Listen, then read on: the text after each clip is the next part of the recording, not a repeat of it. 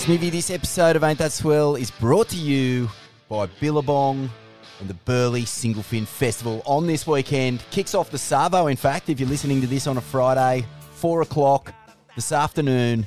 Get down to the Burleigh Bowls Club. We're going to be putting on a live, free, Ain't That Swell extravaganza featuring Arkell, the greatest human in the world, Liam O'Brien, Lobby, Redemption has come, my friend. The snapped ankle, a distant memory, ready to cut loose on the CT.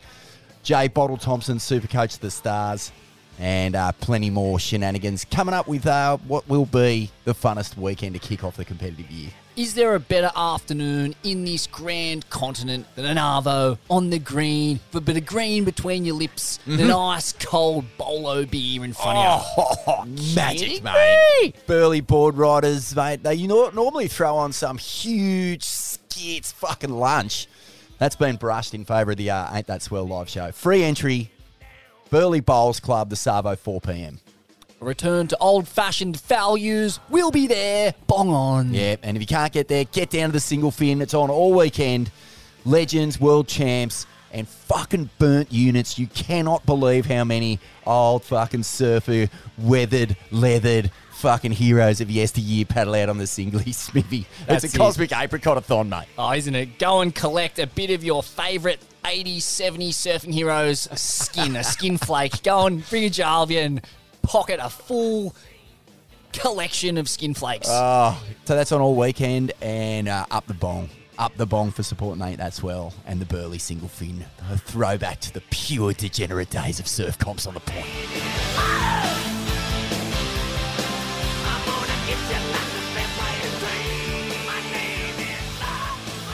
Hey, uh, well, first of all, I'd like to say, and I ASP are gonna find me, because I want to be a part of this fucking dumb wannabe tennis tour. You know, I think they got their his testicles so far up their mouths that this is bullshit. You know.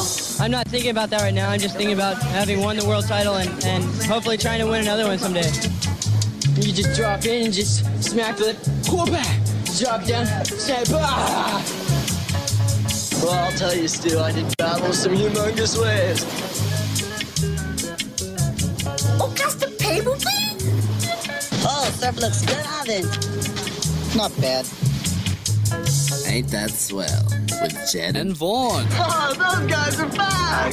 Get a haircut. Yes, shredheads, waxheads, kooks and barnies. Welcome to Ain't That Swell, the radio show dedicated to cutting fucking sick.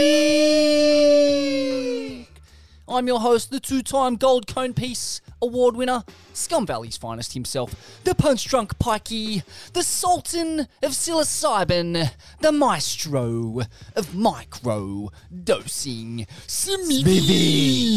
And I'm joined here as always by my loyal co-host and friend, frontman of the Goons of Doom, former editor of Surfing World magazine, Attracts magazine, and Waves magazine, Vaughan, Rinsed Corn Deadly. Hey. G'day, Smithy. Good to be back, mate. We're in the shed. The new year has begun. There's been plenty of swell. Not that I've been surfing. Still on the mend, mate. Still on the mend. But uh, far out. How good has it been? It's just the year feels like. I mean, I'm hoping. I'm hoping, Smithy, but it does feel like there's been a cosmic shift. There's been sort of three years of uncertainty, uh, questioning, suspicion, fucking division. It's all been up in the air, but I don't know, man. Something feels different about this year. There seems to be some sort of positive, positive cosmic vibration that is starting to seep into my bloodstream. I can feel it happening globally. Couldn't agree more, feel yes, yeah, absolutely. I don't know uh, what was seeping into my bloodstream over New Year's Eve, but uh, it was definitely a concoction of, uh, you know, earthly grown mycelium, uh, some uh, strangely lucid horse tranquilizer, and uh, some miscellaneous blue powder that I dipped my pinky finger in. But all I know is it's put a fair wind up me. It's uh, 2023's kicked off with a bang. I've got a fair old RM Williams shiny boot up the coit, and I'm ready to rip right Go, in. Go, mate, go. Well, you look great. You look, you look surf fit. You look surf drenched. You look salty. Very salty. Uh, been launched head first into a conical Christmas and a, a, a really conical uh, New Year's. Really, I, I feel so thoroughly tubed. I'm almost in some kind of uh, malaise, some kind of uh, yeah. My vision is just blurry with pterygiums and memories of blue and brown crystalline tunnels. It's been Ah. a full blown cone off down here in the northern rivers, uh, but not just here, all over the coast, Mm. uh, all over the country, uh, except for Vico. Suckers! Oh, mate, the what a poor stitch up Victorians. been. What have they done? Wow. What happened down there? What what cosmic fucking imbalance has gone down in Victoria for the last three years to have just, oh, just, oh, it's, oh. Yeah, it's it's, been, it's been bad, and I, I it's a think I- famine down there. Yeah, It's a it is cone famine. famine. Oh, it is a cone famine. Yeah, yeah. There's emaciated surfers just crawling along Oh. the streets down there on the surf coast. Uh, you know, their cap out, looking for a, a donation of a uh, an old Mm. Just VHS, fish, a DVD, fish, please. anything. Something's amiss, Smithy. Something's amiss in Vico. we got to get to the bottom of it. We will. Good people, good surf community. They deserve better. Finger buns just sitting in the room. They're sweet and sticky and absolutely delicious. Finger buns, finger buns. Feed your face in finger buns. Finger buns. Number four. Californian Levi Slawson drops one of the biggest, cleanest backside air revs I've ever seen, and definitely uh, in the last 12 months, a fucking, uh, it's right up there with the best waves of 2022. Uh, I mean, just sets it up with a couple of stalls and launches out of the bowl with a semi inverted rotation, but it's the speed, the height, and the silky, smooth landing, uh, which he is able to transition straight into a backside snap that kind of just just inks it. just just says this is right up there with the greats. Mm. Just as smooth and big and clean as you can do it. It's uh, it's beautiful technique, isn't it? I, mean, I think uh, I saw a little clip on Stab. I don't know if it was related to this particular air or or some sort of overview of the year's best rides, but Nathan Fletcher was talking on there saying he was the first. His brother Christian was the first surfer he ever saw stalling to to get into the right position for the ramp so that you get that perfect huck. And uh, it's true. I mean, uh, the first part of this wave, you can see Levi just. Is it Levi? yeah. Yeah, you can see him just sort of hold him back, hold him back, hold him back, wait, wait, wait. It's almost like the elastic band on the on the Shanghai is just getting pulled to full stretch. And then right when he needs to, he just goes bang, hits the accelerator and just launches off that thing. And it is a rotator for the fucking ages, isn't it? And there were some good ones this year, man. there was some good ones. There Yeah. was there was a couple of backside revs. They all seem to be going down on these little uh, Hawaiian lefts, whether it's rocky lefts or maybe small days of pipe or wherever it's going down. But uh, Hawaii is just setting up the ramp, Smithy. Oh, Whew. I think the most uh, compelling part of that punt was, as you said, just the stall and the timing, Mm. and just the, the bowl that he hits. It's just delicious. It's so Oh. perfectly done, perfectly timed. Mouth watering. mouth warming. You just feel that butter just oozing down the back of your throat, making you all Mm. warm and gooey, kind of like the ketamine drip, but a little bit different. Oh. Yeah, amazing.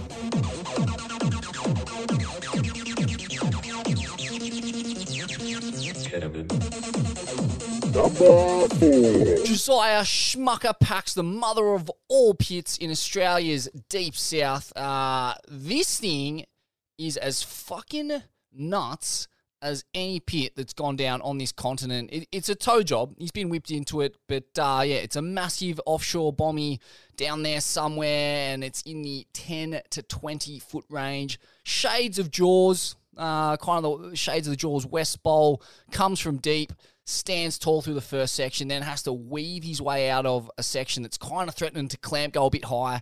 But uh, yeah, the, the, the blowout on it is as fucking uh, severe as the most venomous seacock, Vaughan. It is just almighty. Just the, uh, uh, the. It was as if Moby Dick himself had coiled up eons of rage and just blown it all over Josiah's back. He is just fucking uh, caked in it. Yeah, yeah. And I, I got to wonder how many of these sorts of ways has Josiah packed over the years? Has Heath Joske packed?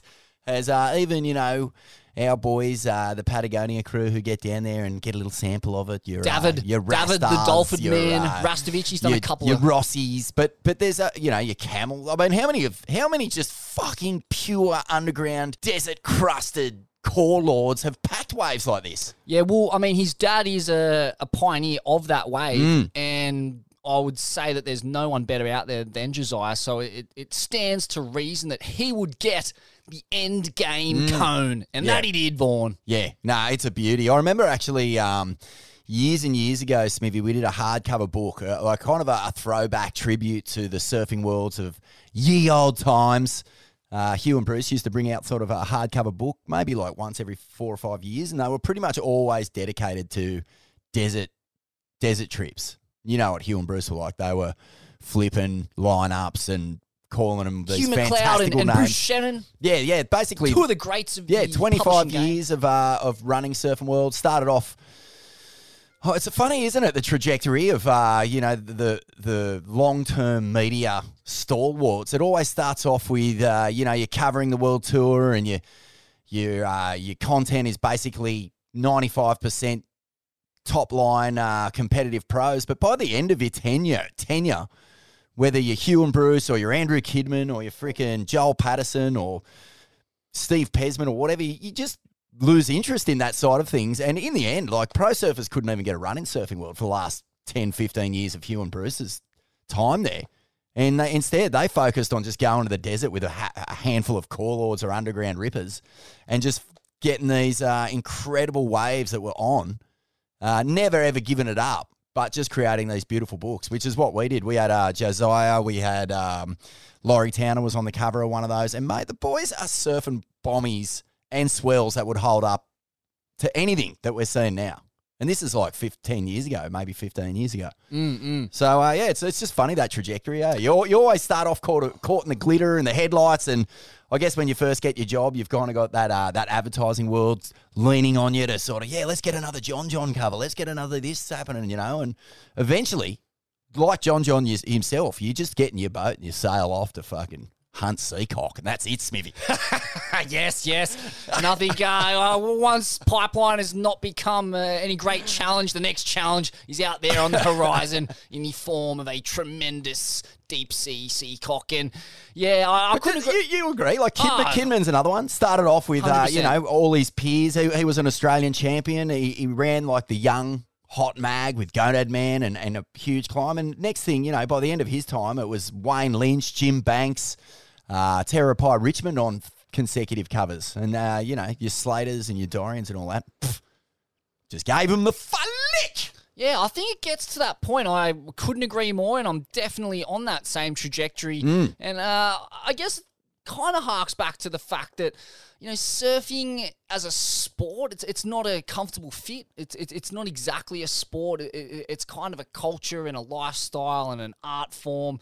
Uh, and, and once you know you add the once you layer the industry and all the money and the glitz and the uh, hero worship on top of that, uh, the sport, the industry, those two sides of it, they're, they're kind of they exist for marketing sake to move product. And I think the, the longer you surf and, and the deeper you go into it, you just kind of fall out of love with that. You realize, especially if you're working in the media, that it's a bit of a hologram. It's the the real shit, the the great stories are all happening in the underground. And mate, I, I couldn't agree more. I, thoroughly enjoy uh, you know traveling this country and the world and, and, and the people you meet along the way who surf with the ability of a professional surfer in their chosen wave. You know, they've often dedicated their lives to a specific wave and they're as good as anyone out there. Kemmel at G-Land, Kemmel at Toomey's, um, you know, you, Oh, every Travis Potter at uh, yeah. One Palm or fucking I don't know. Like there's a million different uh, versions of this kind of character. Mikala Jones at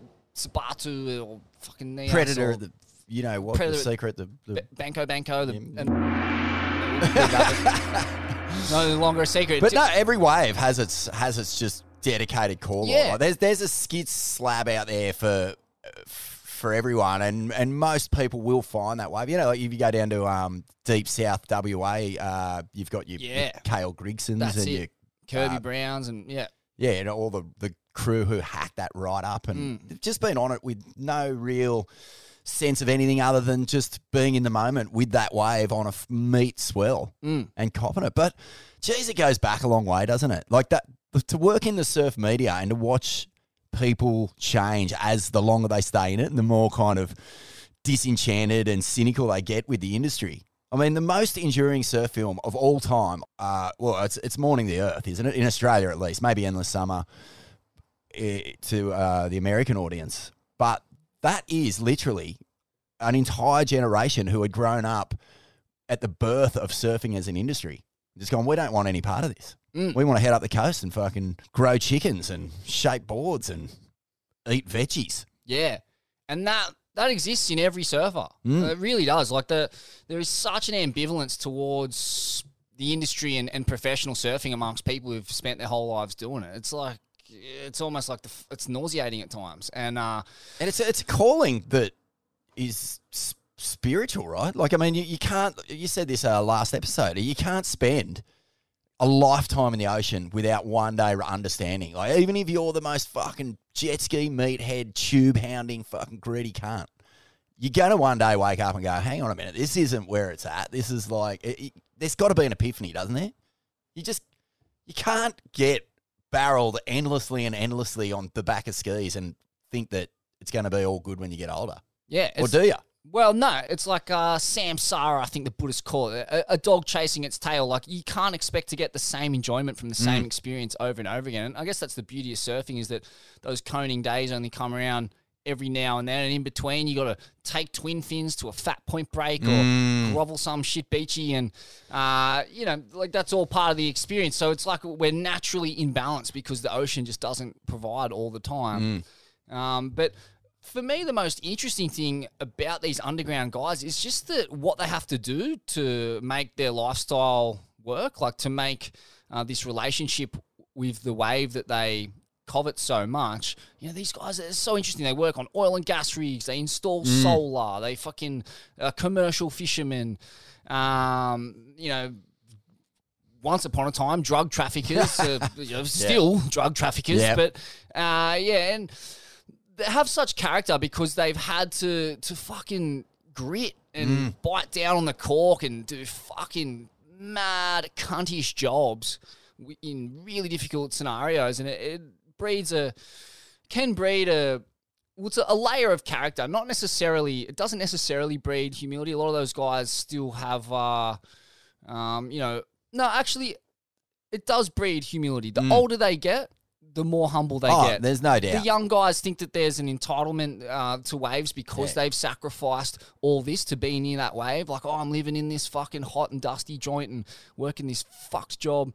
Um, so this wave is mine. Mm. Like, and you guys can fuck off. But as you get older and as you've had your fill, and as you've had enough boards in Mm. the face and it reefs up the cornhole, um, you start to chill out a bit and That's true. And I actually find the most cynical and the most bitter uh, elders in the tribe are the people who just don't surf anymore. Exactly. They're the, they're the crew sitting on the park bench with a you know the, mug of coffee going fuck yeah.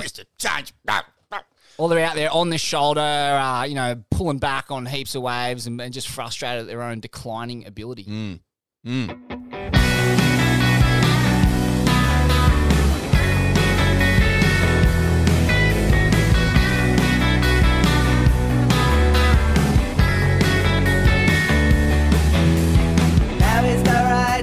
Right start driving off to where the spirit land. It's time to go. We're on the dusty highway, heading home, heading Catherine, Baltimore.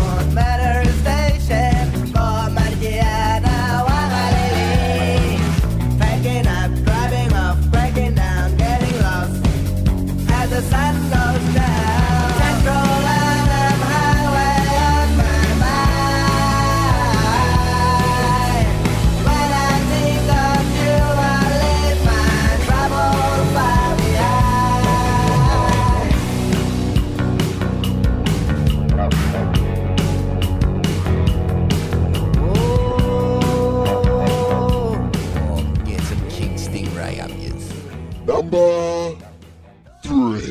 Another for the Core Lords, Vaughan, Rinsed Corn Deadly, Joey Johnston, one of the underground Groms from Oahu, gets one of the best backdoor waves ever.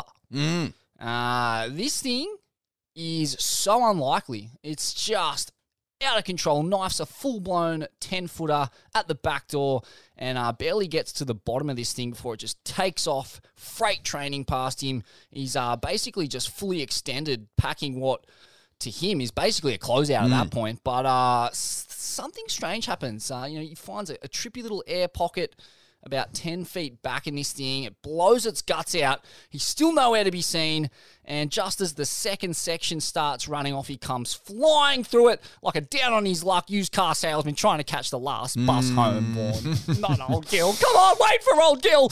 But uh, it just slows up just enough. And yeah, he just the second section rifles off, goes a bit foamy. There's all kinds of turbulence, a narrow exit. He's ducking, weaving, compressing, and uh, comes out in that miraculous doggy door, the secret Narnia wardrobe door that Jake Paterson left for him uh, from the final of the 98 Pipe Masters. when Mm. It's a Bruce. spectacular wave. He's, done, he's done uh, really well here. When I think of the great backdoor tube rides, mate, I, I, there's only one for me that will stand forever atop the pile, and that's the Tom Curren circa 91, Mm. 92, somewhere around there where he, you know, it's on the cover of Searching for Tom Curren, and it's just that beast one, and his p- body positioning, he's so low, he comes through the foam ball, and even the way that it, it just tapers into nothing uh, after he comes out and he does that weird little stylish cutty at the end. That, that, that to me will be the pinnacle backdoor ride. But the thing about backdoor is that it never sort of does the same wave over and over and over again. So some of them run and keep running. Some of them just do the big blowout into a closeout. Some of them are just uh, just the big nug and uh, launch you into a little ramp, and some of them move down to off the wall. Like it's just a, it's such a fucking mixed bag. But this guy has just navigated this wave to perfection. Yeah, and the one thing I love about just barrels and in particular the, the volume of people getting barreled on the daily is that every now and then you get these glitch pits and uh, know, there's some kind of splintering of the mycelium web, a, a fracture in, in time and space that allows someone to exist in a in a strange limbo between deathly destruction and the greatest vision on earth. I mean, CJ Hobgood's Tenet Chopes is definitely in that uh, glitch pit conversation. Uh, I can think of a wave of Sean Briley's at uh, the pipeline uh, where he basically punches through what looks to be a, a five meter chandelier and comes out giving yup yours to the fucking crowd. Obviously, Curren's at uh, off the wall or back door, wherever it was. Towner, Laurie at uh, Off the wall, off the yeah. wall, I think it was, and yeah, just th- this is another in in that list of cosmic conical journeys. Joey Johnston, JoJo Junior. Mm, no, it's a uh, it's a classic ride. Well, one thing I wanted to ask you, Smitty, when or how many waves have you caught in your life where you clutch your head when you come out? You know, like uh, not like blow your nose and lift your boardies, not like punch the air and and claim it, but like where you actually hold your head in disbelief, like you you grip your skull between your fingers. And you're looking around, and your face is just like making the scream mask, but for real. Yeah, not more than three, that's for sure. Yeah. Yeah. I mean, uh, like, because they are so rare. They're so few and far between, man. And like, to baffle yourself on that level, to be in the right spot on on the right wave at the you know at that perfect moment in time where the universe is just saying, "Have this." Do with it what you will, and you have the fucking. For some reason, you are just in the spot, and you can nail it. God, that's a good feeling, man. I don't know. Is that like fuck? It's hard to feel better than that. Absolutely. And I mean, uh, it comes at a, the right time in your life, Mm. that wave. It's like you've dedicated enough time to this wave. You're fully chakra aligned. Uh, you're on the cosmic path and you get the fucking end game glitch cone. And Joey Johnston actually has one of the best pipe waves I've ever seen. Just to go with that, It- Mm. it- jump on his Instagram, have a squeeze. I think it was from 2022. Pretty sure the backdoor shootout. Mm. So January this time last year, more or less. And uh, mate, this thing. It's the most harrowing drop you'll ever see at pipe. Up there with that uh, Japanese I was kid. Kaito, Kaito, Kaipo, Kaito. Ah, I've, I know who. I know the guy. He's, Yeah. uh, he's the guy who does the um. He's the guy who does the hat swap with uh, Mason at Right. uh, Desert Point in the back of Red Monkey Full Moon. Right, that's the right. same dude. Yeah, yeah. It's similar. That wave is still probably the heaviest pipe wave I've seen. Yeah, and and this one is is on par with it. It's just Mm. like when pipe really stands tall, like when it stands as tall as it possibly can on first reef, it's fully in that 15 to 20 foot range. Yeah. Like it's fucking so high. Mm. And he's basically under the lip knifing one, uh, just a f- as elevator a drop as he can possibly get. And uh, you know he doesn't get super deeply pitted. It's a it's a bit of a, a pocket ride. Uh, he gets kind of barrel, but like this, uh, kind of reminiscent of that CJ Hobgood wave at, at, at Chopes in a sense that that iconic, Mm. iconic wave of Yeah. his where you know it was, it was at the time so far above anything anyone had seen paddled, but doesn't get the full vish, Mm. but still like so committed. The, the the drop, watching someone go for a drop of that magnitude, like a technical, critical drop on a barreling 15 foot wave, is just the pinnacle Oh, of the- surfing. yeah. And this kid's like a fucking lifeguard or some shit, just another working Joe looking for a little bit of time off where he can get his snout in the trough and get a couple of cones. just just ri- rifle out a few truffles, a little Viz truffle.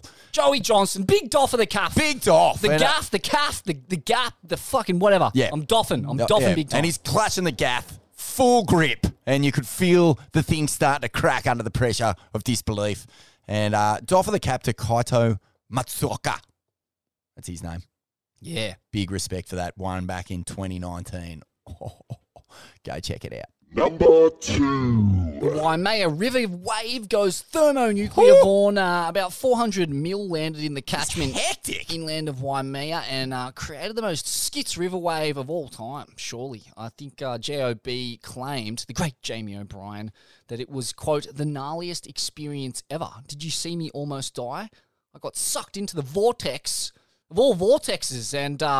I mean, Vaughan, if he thought that vortex was bad, you should have seen the swirling abyss he was in once the E. coli hit that Arvo. My sources tell me he was hugging the bowl and squirting out both ends like a human eclair. Messy stuff, but uh, worth it for the rare opportunity to bog a couple of turns in a chopped up novelty wave. Oh, jeez. It didn't look like much fun, did it? It looked fucking scary as, man. And there wasn't just the usual crew of, you know, litters and uh, skimboarders and all the normal, uh, you know, there was just, I think it was Dylan Graves tried to have a crack at it. And he'd never even got down the first little lump onto that glassy bit. He just got completely swept out to sea. And yeah, I mean, uh, far out, man. That just looked terrifying to me. It's hard to believe Full you bowl. can. Just a churning, churning bowl. It's hard to believe you can survive that. The amount of water rushing through there, it looks like you would just die as soon as you fell off your board. And the water must have. Like, I'd love to know how fast it was going because Jamie O, like, we know how good he is on on his feet. He looked all over the shop just trying to maintain balance on that thing. Mm. Mad. Mad. Kind of brought back memories of some of the most iconic Riverwave sessions. And I was thinking back to one. It might be in Endless Summer 2, or uh, I distinctly remember Ben Severson, the bodyboard Mm. pioneer, surfing like ruler edge tubes in that river mouth. Yeah. Like the water draining out, and it's just creating this mental, tripped out, barreling rip bowl, and he's just sitting in pits on his Mm. boot. So Yeah. that, that happened, didn't Yeah, it? I think so.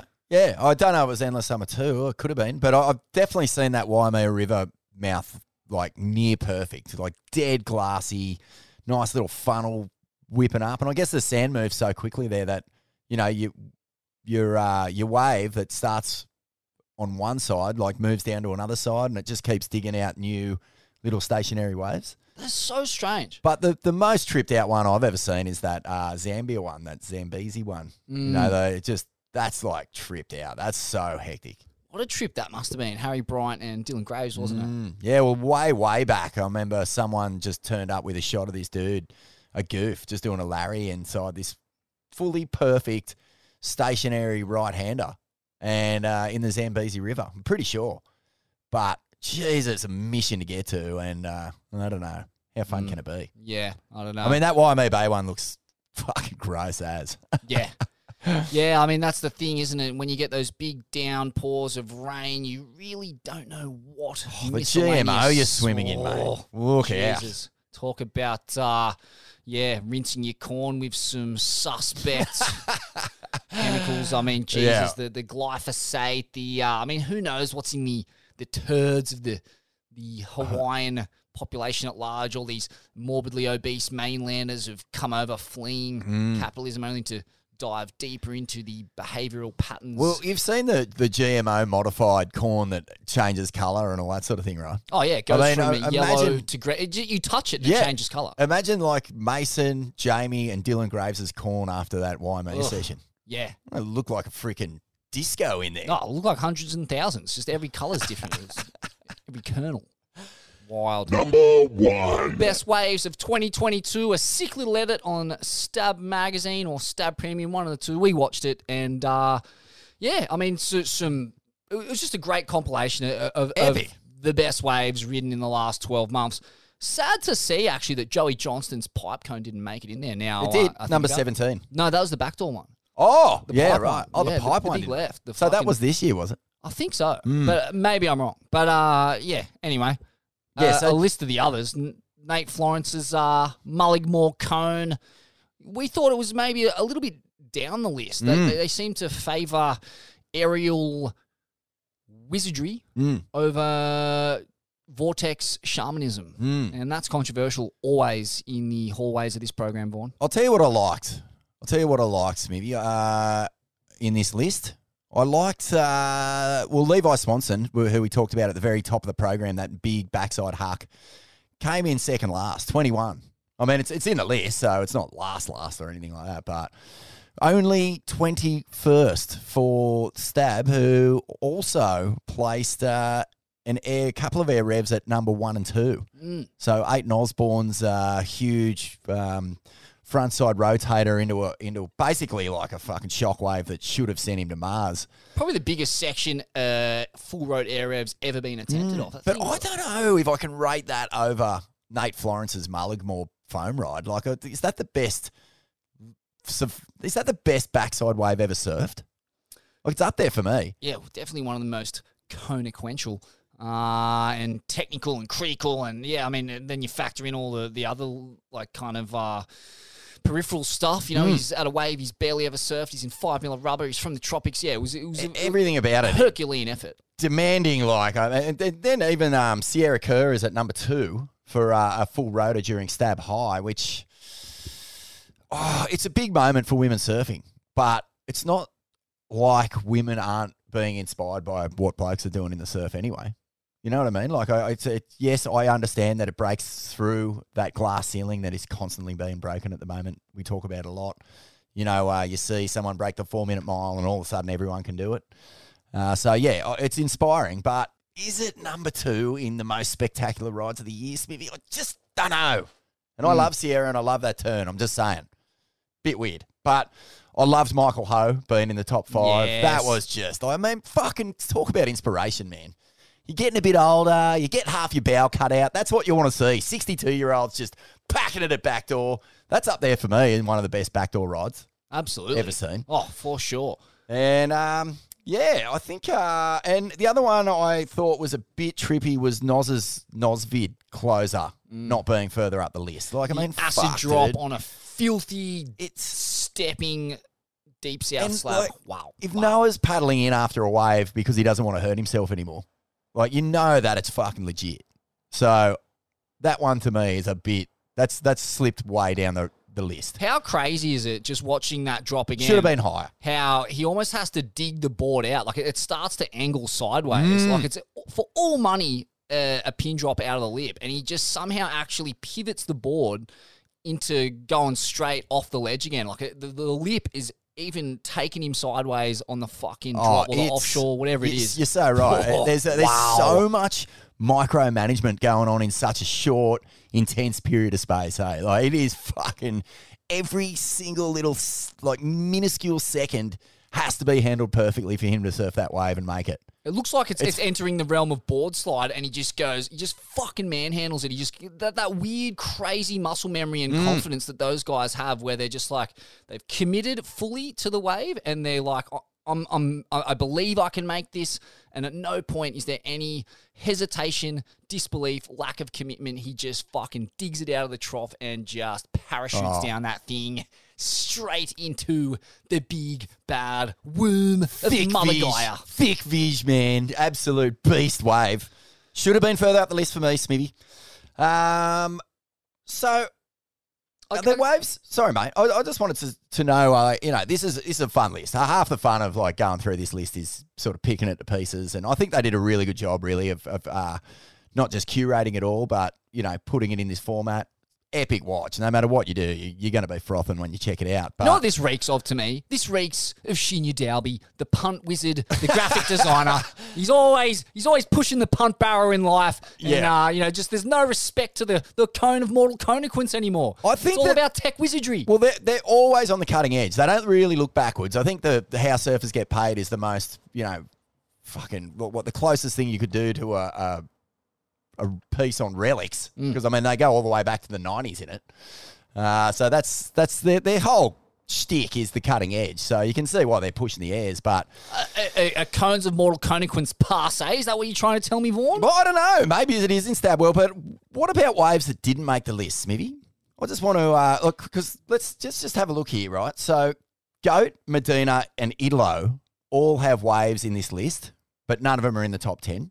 John John is uh, really the first uh, big CT guy to crack it, and he's uh, only at number ten with a, a wave at Haleiwa. Curious selection out of 12 months of John surfing, although a lot of it was laid up with injury. But uh, yeah, to see him just kind of ripping off a, a couple of skits, classical hacks, and a, a big alley oop at Haleiwa. Again, I guess they're looking for the the technical progressive combos over the cones of mortal conequence because he's had a fucking couple of them. Oh, mate, that, just his pipe heats at the start of the year in the Billabong Pipe Pro, the heat against Joao Chianca. but, man, um, uh, a few little factoids here for you, Smith. Uh, nothing from the CT made the list.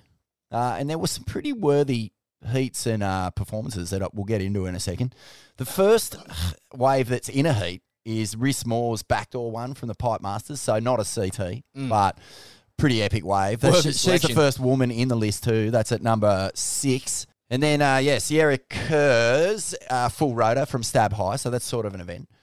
But like, can I just run you through a few of the waves that I felt could have been in this list? Um, Ethan Ewing, anything from J Bay, pretty much. He, he would just flawlessly surf that event from beginning to end. Slater saying at one point, you know, that's that's as good as surfing gets.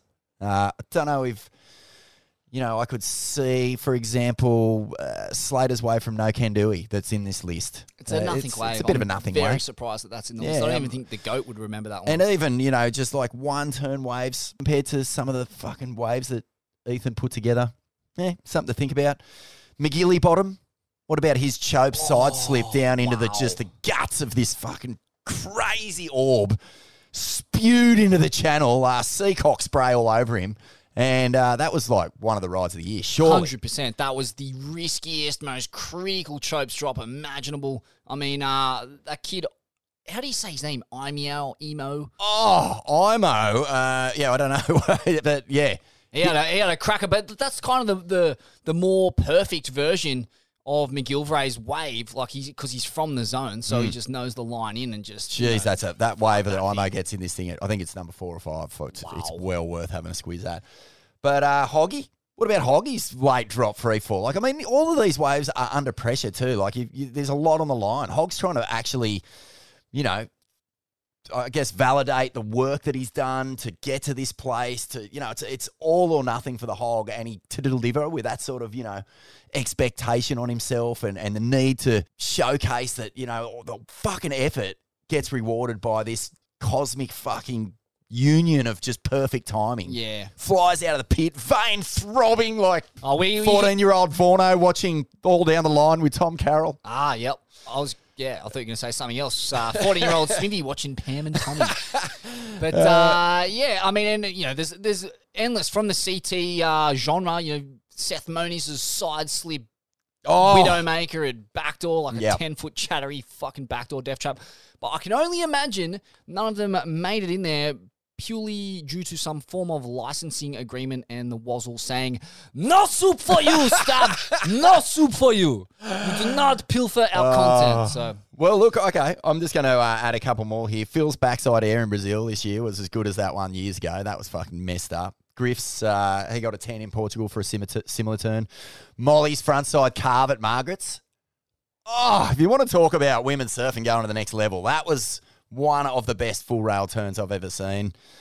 And uh, yeah, anything the goat did at Pipeline, pretty much in there as well. Jack Robbo Pipeline, there was a 957 there against the GOAT, eh, which was one of the most unlikely. oh, Jack Robbo's fucking Widowmaker at Chopes when it, Show, show out. the eight footer on the four foot day. Yeah, there's plenty of waves that, that could have made this list in heats that didn't. Yeah. No soup for you. Good clarification there. Couple of quick doffs to the cap. Kael Walsh's backflip, uh, biggest, cleanest, most beautiful one I've seen. That thing is just mind melting. Mm. Noah Beschen's uh, 540 backside air rev at Rocky Lefts. I mean, Yeah.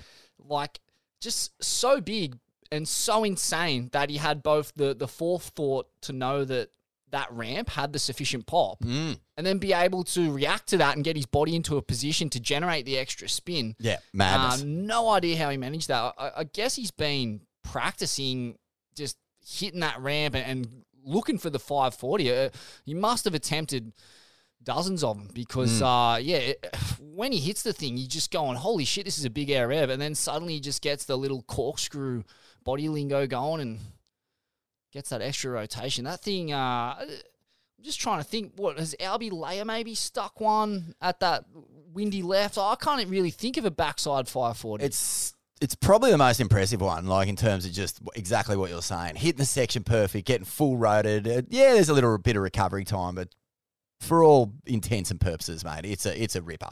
It's a beauty. Doff. Doff. Doff away, Smithy. The yin to the goats, uh, 540 frontside air of Yang in Portugal. Uh, again, not a super clean landing from memory, but uh, I mean that just goes with the the kind of uh, terrain that you're on. You you entering a whole nother rotational realm. Fuck, it's wild, isn't it? Where Mm. surfing is right now. Oh, it's awesome, man. Uh, just while we're on performances of the year, we're talking about Stab's list of the 22 most spectacular. Not the best, most spectacular. So maybe that's why uh, Ethan and some of these CT heats didn't make it. But uh, WSL has also been putting up potential heats of the year, Smithy. I'm just going to walk you through a few and just see which one sings to you off the top of your head if you had to pick one here. Um, just jump on the WSL uh, Instagram. You can watch uh, sort of the best couple of ways from each of these heats. But Joao versus John John at Pipeline and Bells, both sort of in the mix there. Uh, Ethan versus Jack at J Bay in the final. Hog versus Jack Robbo at Chopes. Um, they've got Tatiana versus Tyler at J Bay.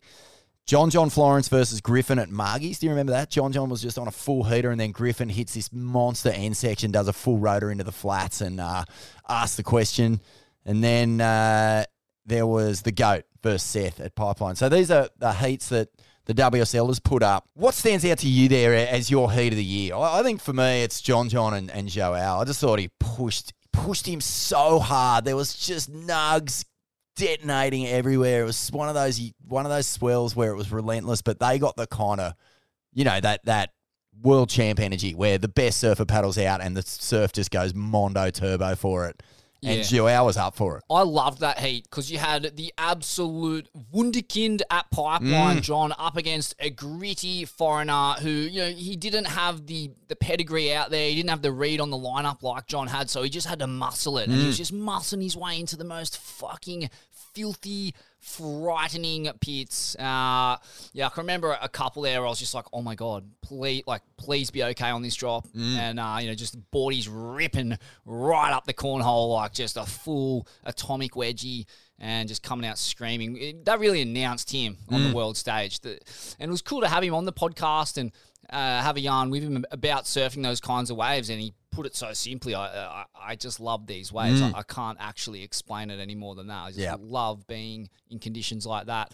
And that, that's the only way to surf conditions like that. You got to love it. Yeah. You have to. If you don't love it, you're just not in the game, especially Oh. against someone like John. It just it had a bit it had a bit of everything to that heat, like different styles of pipe surfing. You know, Joao, he's just flinging himself into the fucking moor and just full blown wrestler. It's like he's wrestling a bear. Like it's it's that skits, you know. And then John John is just the masterclass, like rinsing speed as he's he's taken off and already slowing down as he's free falling. Like just masterful, masterful stuff. Like in another realm, like Lopez, but on another planet. You know, it's just it was such a good heat, man. Such a good heat. At the other end of that spectrum, I really did love the Jack Robbo, Ethan Ewing final at J Bay. I Mm. just loved seeing two of the most uh, unique approaches to that wave. You know, Ewing kind of harking back to Parko, Curren, and then Jack with this free form, spontaneous, jazzy approach to a wave that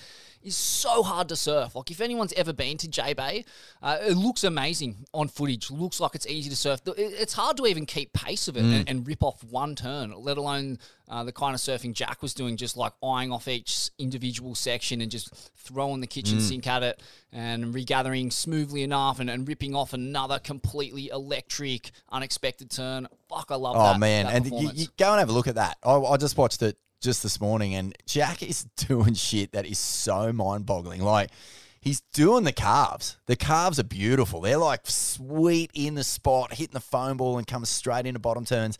That next turn after the carve, where he hits the lip and just fully kicks the tail and blows it, and you know, like big nose pick, fin ditches, just full freeform surfing, man. He's jazz.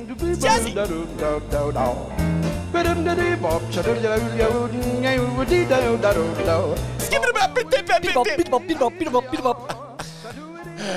Oh, good stuff. Uh, yeah, so plenty to like in these uh, end of year lists, Smithy. Um, I just want to pin you on one more, man. If, if Stabber putting together their Surfer of the Year thing, um, men's and women's, and also that includes Surf Clip and Surf Film of the Year. If, if you were going to pick just just the Smithy overview of uh, who was your Surfer of the Year in terms of just you know did something I suppose that just blew your mind, uh, and movie and clip, who who would they be? Who's your top four there? Hard to go past Nate Florence. Just he was on a conical cosmic journey Mm. all over planet Earth. Yep. The guy clocked up more Vishnu than all twenty-seven of the Hindu deities. He was on one. Well played. Uh, top four hmm, for the men. Just no, no, no. Just top. Uh, you've top man, top woman, top video, and uh, top movie and top clip.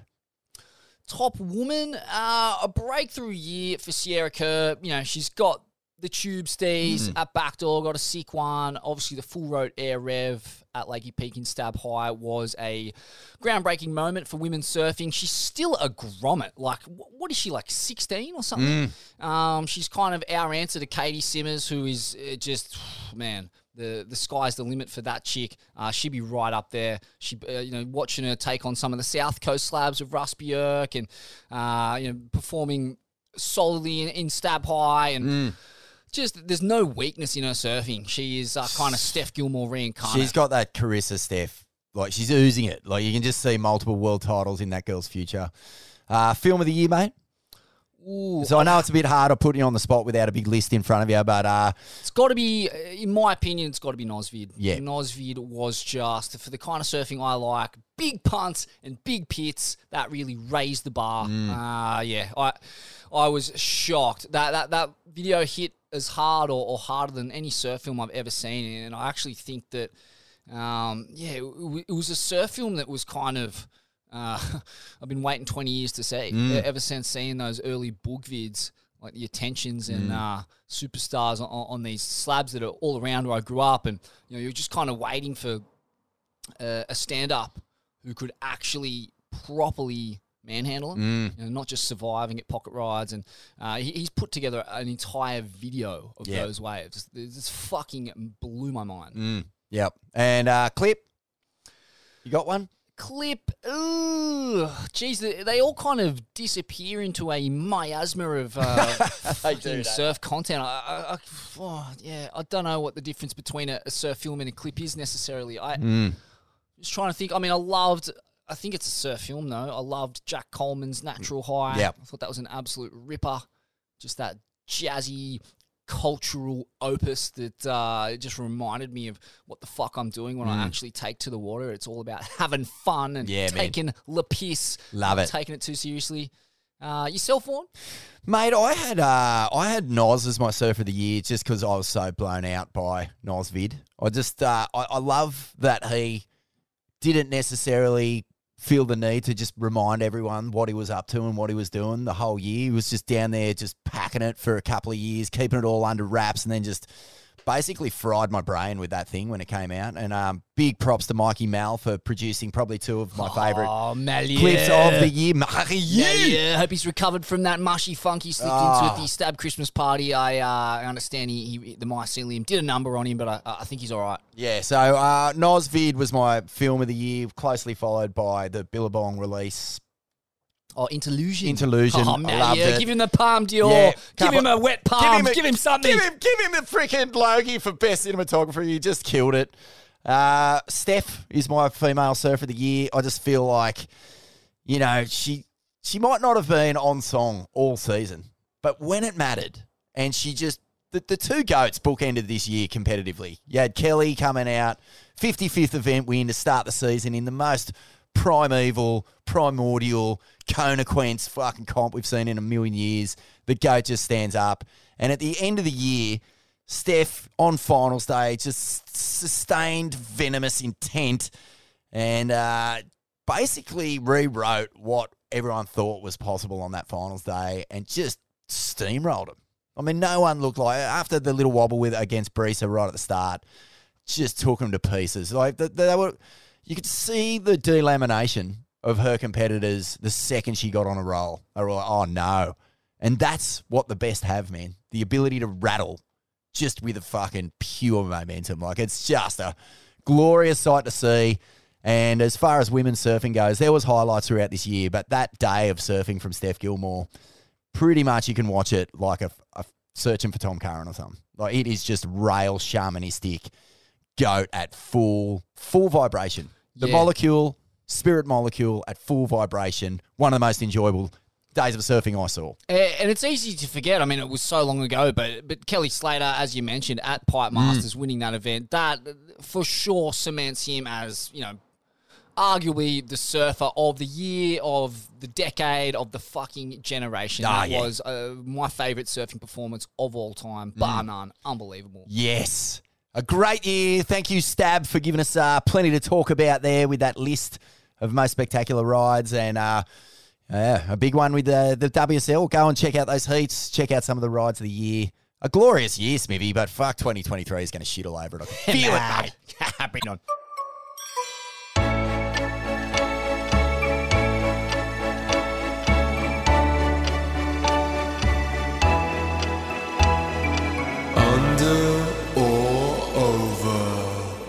It might not be the drop in heard around the world, but geez, you could hear Justine Dupont's face slap the water, at least from Oahu, Vaughn, uh, maybe even Tahiti.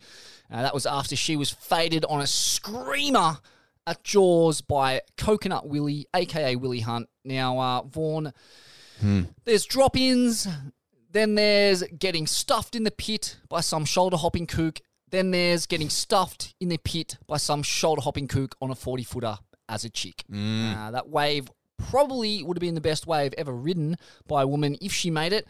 But instead, she gets so belted, she ends up with a heavy concussion and vomiting in the lineup afterwards. Wow. I, uh, I just sincerely hope someone somewhere blew a Wolfpack whistle, uh, or at least, you know, Little Willie offered to mow Justine's lawn or wash her dishes for the week. That's the typical Hawaiian comeuppance for a brutal fade, isn't it, Vaughn? Yep, sweep the sand out of the uh, houses or uh, get on the dishes or basically take the garbage out or rearrange the thongs out the front of the house. You got to do something. You got to pay your dues, man. Johnny Boy said it years ago. Perry Dane said it before him. Dane Kealoha said it before him. Clyde Aikau said it before him. You don't mess with fucking Hawaiians in Hawaii, mate. But at the same time, when you've put in the time at a lineup and you've, you know, had magazine covers, you're highly regarded as one of the great big wave surfers in the world. Surely you've earned the right, Smithy, to sit deep and fucking knife one on your own without fear of vomiting in the channel. Fuck, man. If you haven't seen the footage of this, head over to Justine's Instagram. But basically, she perfectly positions herself and knifes into this thing on this radical 45 degree angle.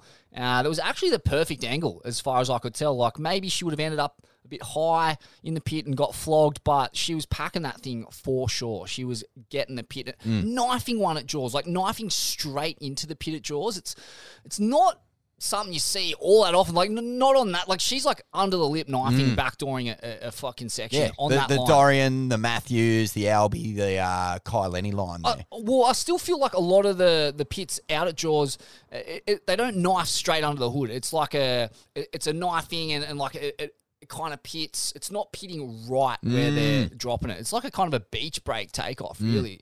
Um, and yeah, I mean, would have been the greatest wave ever surfed by a woman.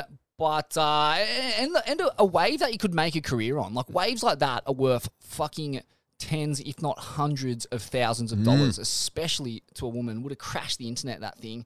As it was, uh, she hits boards atop a fuck. I don't know how big that thing was, twenty to forty foot. I don't know what you call them anymore, but yeah, clashes boards with Willie Hunt and goes ass over tit, smashes her head on the water, heavily concussed, vomiting. You know how it ends. I mean, would you like to hear the rundown? This is give Justin. us, give us Pont's her, rundown. her yeah reflection on this uh, Uh, hideous flogging. She said on her Instagram post, I haven't paddled a wave that I'm really proud of in Jaws since my injury during the Pe'ahi Challenge four years ago. I ended up with a broken shoulder and ruptured knee ligaments. Since then, I was afraid to come back and relive the same experience. At the same time, I dreamed of taking a real wave with a committed line to put myself in position to make a barrel. When I saw this Christmas swell, I asked advice to Carlos Burle and Greg Long. I took the last plane ticket that was left from Nazare after 40 hours of travel, arrival at 2 a.m., two short hours of sleep, in the water 6 a.m. Uh, the conditions were really nice without being too big and with little wind, which is rare for Jaws. When this wave came, I turned around and paddled hard. I shouted. I said to myself, wow, I'm there. A fraction of seconds later, I took a coconut tree on the face. That's a, a little pun on Coconut Willie's Instagram handle. The fins went over my foot, and I felt right. I felt right on the impact of the lip. Like four years ago, I saw a lot of stars again. Uh, thank you to Colomona and uh, Curtis Chongki and all the boys for the rescue. I was in pain everywhere, but I really wanted to take advantage of the conditions, which were magnificent. So I went back to the peak, telling myself that I was fine. After one hour, I still couldn't see well. I wanted to vomit. I had a headache, and I was coughing up blood. It's it's it's weird. it's weird, isn't it? Like how drop-ins, like the same rules with dropping in, don't seem to apply in the big wave realm. Mm. But surely we're getting to a point where you know when people uh, have turned knifing the West Bowl at Jaws into an art form, uh, big wave drop-ins, they- they're surely at a point now where they deserve as much scorn as any other drop-in. Mm. Well, she's not overtly sort of attacking or having a crack at Coconut Willie here. If anything, she's uh, you can't, can you? Because he's a, he's a local from the zone. yeah, like fuck, and he's oh, well, he's packed him. I mean, he's out there. sure. He knows how to do it. So but like that is a kook maneuver. Oh, it's a heavy one. Um, looking over this, Smithy, uh, look, that's a lot of energy to use up and to fucking look. I- Don't get me wrong. I know that I know that these big wave surfers run on the adrenaline of, you know, making sure they're there at the right time to get a taste of these swells, but. Fuck, man. Flying from Nazare, getting there at two, like not sleeping very well, getting out there. I mean, just it reeks of like injury waiting to happen, of disaster waiting to fucking end you. Like, I don't know. Is, is that. does it? I mean, look, I kind of does a little bit, man. Like, I mean, that's a lot of energy to put out there into the universe just to, to get in that spot. And I don't know. For sure. And uh, the way I look at it, it's like uh, the best waves of your life always come on the backside of hardship and persistence and Mm. perseverance. You know, the best waves of your life always come after you've been battling some fucked sweep and copping a thousand waves on the head, or uh, you know, you've been lit up on, on your first couple at the slab, uh, and you push through that pain barrier Mm. and and find that kind of calm place and uh, really center yourself and remind yourself intentionally why you're here, what you came here for, and all that. And it sounds like she was mentally, emotionally, and, and, and fairly physically intact. I'm Mm. sure there's a few Wim Hofs and whatnots going down before Yeah, the she session. checked in with the right people too, Greg Long and Carlos Burle. They're, they're going to know exactly what she's capable of. They know her better than anyone. I mean, that, that big wave community is super tight. Uh, everyone sort of has to keep an eye on each other and care for each other in that world, even if you're occasionally burning people. Mm. But uh, yeah, I guess uh, I, I don't know. I just I just know that uh, you yeah you, you sometimes you have to work really hard to get those opportunities to surf those waves, and perhaps that's what's happening here. But at the same time, man, far out travel and airports and fucking just all that nonsense. It's all just such a hectic burden on top of just putting in the hard yards to get to a spot to surf. It's a it's a whole nother level of, of fuckery It's before you even get there. It's total madness. It's Yeah. total madness. I mean, the, the resource spend, uh, both financial, physical, and emotional, to get to that spot. At Mm. But that at the time, end, but yeah, I mean, she never really had her own choice, did she? Because she she copped the drop in. She got she got smashed. So uh, even if she was in that perfect position, she it wasn't her say whether she was uh, you know exhausted or, or in the right spot or not because she got taken out. Yeah, and it really begs the question whether this is the end of Justine Dupont's Jaws paddle surfing career at the very least. Uh, I mean, I'm sure she could whip. Fuck, how's that one she whipped a while ago? That Mm. crazy pit that just blew her out. Yep. It was so skit. It's probably the definitely the craziest Yeah. wave or tube ever ridden by a chick, and Yeah, she's going to back it up with a paddle one uh, that would go up against anything Paige Alms has packed out there. Um, you know, if she made it- it's a good point. She may have gone too high. Mm. Like it's such a fucking skits knifing and, and just caught the outside rail and just tumbleweeded into the abyss. It's funny what you say about uh, the drop-ins changing though, because there was a, a, a well-respected big wave surfer got kind of run down at Waimea on a mid-sized day, and uh, the lifeguards just fucking have lit up. They've uh, been going pretty ballistic, man, about who should be out there, who should be surfing. And uh, you could be right. We could be starting to see uh, a, a bit of a game-changing moment here for big wave surfing because I guess in the old days there wasn't that many crew out, and it, and sharing a wave in that sort of surf was probably considered not even a bad thing to do. Mm. But I mean, surely we've seen enough wipeouts at you know Waimea and all these sorts of things to know that multiple riders on a wave that big with boards that heavy is not going to end well eventually. Totally. Totally. And uh, I was just chatting to Josiah Schmucker, actually, who got that crazy one we mentioned at the top of the program. I mean, you know, he's talking about that way of becoming a circus, which is, it, it couldn't get more obscure and hard to reach and hard to surf Mm. than that joint. But it just goes to show that big wave surfing is a popular pastime now with impact vests and there's little oxygen canisters and, you know, all these kind of safety mechanisms. Mm. You've got kind of every man and his dog and even a couple of skitch cheeks out there. Yeah. Well, I'm just it. I'm taken back to avalanches for that swell back at the start of the year or last year before, where it was just mayhem. It looked like fucking peak hour in LA traffic. Mm. Madness. massive under, and uh, yeah, really sorry for to Justine for that one. That's just it just bummed me out. I was like, fuck, man, this is like the the opposite of that feel good story. It Mm. should have been the feel good story, and it just got fucking yahtseed by. Oh, it's a bad Jeez. look for male people and male surfing. It was fucking awful. It, it, man, Jaw- Jaws is, uh, I mean, it consistently reminds us how fucking hectic it is. Eh? Like, I mean, Matthews, that that wipeout that almost ended him. He, he tore his. He, all he did was jump off his board, and the speed he was going just ripped his arm out of its socket, pretty much. so, Mm, mm. yeah, Aaron mate. Gold almost dying Oh. out there, drowning. Yeah, Brutal. it's the, it's the amount of ocean in that thing is so mind melting. Like it can't be fathomed. Even the jump off would kill me. Mm. Fucking hell. That's, Mm. Oh, yeah, massive under. Very sad. Very sad for Justine there. Born a real stop press moment. Uh, tropical cyclones are declining. I saw this. That's the scoop from Surfline. Uh, data from the Australian Bureau of Meteorology indicates the Australian region from 1969 to 2000, the long term average annual number of tropical cyclones was 11 during that period. Since then, that number has dropped to nine. Now, uh, here's what we know. Mm. This is a, an Ain't That Swell investigation. Uh, via Surfline. Numbers are definitely drifting down. Since 1900, tropical cyclone numbers have declined both globally and in our region. They seem to be getting stronger, however. Proportionally, the number of intense cyclones has increased. They're forming in new places. Uh, a shift of tropical cyclone locations appears to be associated with regions of rising sea surface temperatures. Mm. And a recent 2022 study modeled recent tropical cyclone numbers, and results showed an average 13% decrease globally compared to a pre industrial baseline. More significant was the large decline post 1950. That was a 23% decline in tropical cyclones, Vaughan, when warming temperatures increased.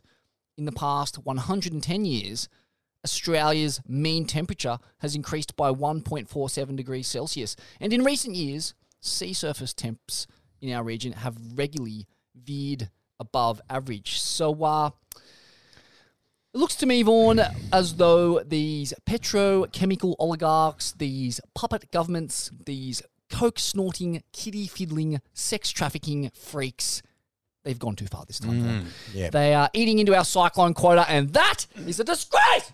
Mate, do we have the numbers here, Smithy, on mango crops? Uh, have they been dwindling in quality and plumpness and juiciness over the same period of time? Yes, another harbinger of the We cyclone's do know. arrival. We do know that there is a uh, a mythical belief on the Queensland coast, south of Noosa, Noosa down to uh, the Goldie, that if you have a plump, juicy mango season, then the cyclones will come in on the back of it like you cannot believe. Yes, yes. eh, So do we know? Do we know if the mangoes are in decline? well, I'm not sure if the eggheads have bothered to venture up to Bundaberg or Get up uh, there! What are you doing, you morons? Stradbroke and have a suck on a mango, but they fucking should. Uh, and How's your mango eating been going? Just quietly. yeah, not bad. I mean, you know, sucking them and licking them and getting them all over my face and just letting the Yeah. juices drip Oh, down I my I reckon chin. there's been a few 10 out of 10 mangoes getting around for sure. Oh, mate, tell you what, up at Burleigh at the Single Fin Classic this week, there'll be mangoes and peaches galore, and I'll be sinking my lips into as many as I can, Born. But uh, I digress. And the question is really, how do we halt this travesty? Uh, you know, is it just a matter of going to the nearest coal mine and jamming a giant novelty spanner into the machinery? Because I was under the impression that global warming was creating more intense storms, bigger and better waves, and I was all for it.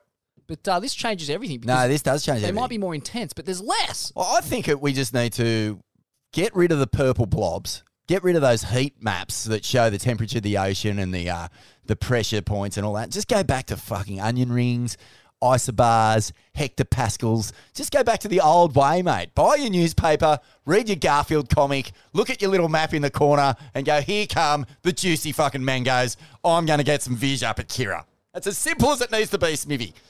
I feel like technology and just this, it's like, it's like the drone thing, you know. It's like everyone's going, "Oh, there's so many sharks now. There's so many sharks, mate." Oh, fuck it, always there. Just we got drones, like keeping an eye out on all that. Sometimes ignorance is bliss, man. Mm. Just call anything a cyclone if it's an east coast swell on the Ah. side of the coast and there's a three, three to five foot cone out the front. So you're suggesting this could be yet another, uh, yet another opportunity for the virtue signaling woke bourgeois scientific elite to fudge the numbers and convince us that global warming is in fact on the cusp of destroying our wave quota. I think- and, and, and garner some support amongst the core. there, Lord has got to be an agenda here. There's There's got to be an agenda, there? Someone's There's- trying to someone's trying to convince us that global warming is bad for the surf. And we, you and I both know, mate, from the last three or four years, if you didn't live in Victoria, you were scoring Viz, Viz, cyclonic Viz. I don't believe it. Fucking please. Keep burning the coal. Bring on another La Nina. It's been raining for 18 months up here and there's been nothing but waves. I don't understand, Vaughan. I mean, uh, there's been cyclones in November, well, East Coast lows in November, September, uh, December. It's just been a. Mate, there was no spring this year. It was like three northerlies and the rest were southerlies. All the points were firing. So, mm. sounds Yes. like the mangoes are plump to me, Smithy. Oh, they're very plump. Uh, I'm gonna have to give that. It's a hard one, really, to know where to, to sit on on that one. Uh, I'm gonna have to give it a. Mm, I'm gonna say an under if it is indeed true that tropical cyclones. It's a huge are under declining. if they're declining. Oh, absolutely. Sure. It's the lifeblood of this here culture of ours. Mm. Imagine if they were right and suddenly there was a day when there was no more East Coast Mm. lows or tropical cyclones. Actually, Can you we imagine? did a, uh, a special on cyclones in uh, an old surfing world issue. Jock Songwriter. We'll get it on uh, Greatest Stories Never Told. Good good insight into sort of the history of cyclones, uh, the the biggest ones.